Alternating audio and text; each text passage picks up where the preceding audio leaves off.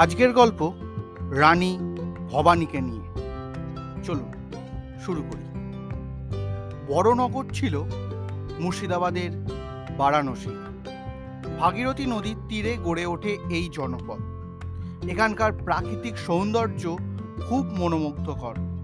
রানী ভবানীর নানা স্মৃতি জড়িয়ে রয়েছে এই বড়নগরে। এখানে তিনি দীর্ঘ সময় তার বিধবা কন্যা তারা সুন্দরীকে নিয়ে বসবাস করেছিলেন। তার আমলেই এই এলাকার উন্নতি হয়। বিশাল জমিদারি কাজকর্ম তিনি নিজেই দেখাশোনা করতেন। রানী ভবানী ছিলেন প্রকৃত দয়াময়ী। এলাকার দুস্থ ব্যক্তিদের দান করতেন। তার ইচ্ছাতেই বদলে গিয়েছিল এই জনপদ। ভাগীরথী নদীর তীরে এখানকার প্রাচীন মন্দিরগুলি নানা নিদর্শন বহন করে। রানী ভবানীর আমলেই এই সব মন্দির প্রতিষ্ঠা হয়েছিল। এখানকার পরিবেশ অনেকটা বারাণসীর মতোই ছিল। নদীর তীরে প্রাচীন এই মন্দিরগুলোতে কান পাতলেই শোনা যায় ইতিহাসের নানা কাহিনী। মন্দিরে রয়েছে টেরাকোটার কাজ।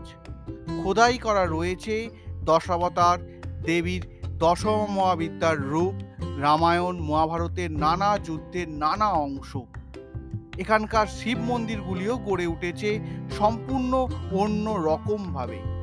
সেগুলি চার বাংলার মন্দির বলেই পরিচিত। মুর্শিদাবাদের বারাণসী সম্পর্কে পর্যটকদের অনেকের কাছেই কোনো তথ্য নেই।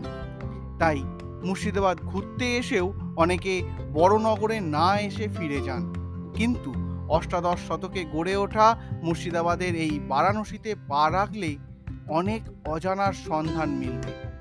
মন্দিরের গায়ে উৎকীর্ণ লিপি নানা ইতিহাসের গল্পের কথা বলে।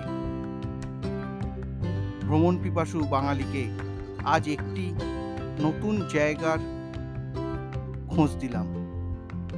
যারা ঘুরতে ভালোবাসেন মুর্শিদাবাদে যান, তারা অবশ্যই একবার এই প্রাচীন ঐতিহ্যকে দর্শন করবেন।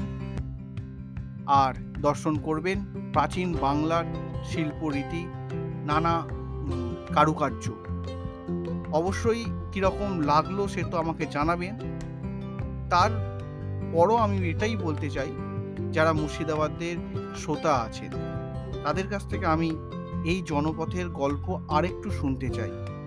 তোমরা আমাকে লিখে জানাও ওখানে এই জনপথের ঘটনা। আর যারা ঘুরতে যাবেন, তারা ঘুরে এসে জানাবেন কীরকম লাগল নতুন তথ্য পেয়ে। আর যারা নতুন শুনছেন তাদের জন্য অবশ্যই বলব, কীরকম লাগছে আমার কণ্ঠ, আমার ভাবনা চিন্তা এবং আমার কাজ, সেটা অবশ্যই সব কটা এপিসোড একবার শুনবেন।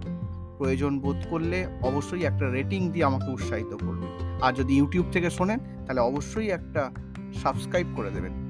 এখানেই শেষ করি আজকের গল্প, আর দীর্ঘায়িত করব না। আবার নতুন কোনো নতুন কোনো এপিসোডে আপনাদের সঙ্গে দেখা হচ্ছে। এখানেই শেষ করলাম। টাটা।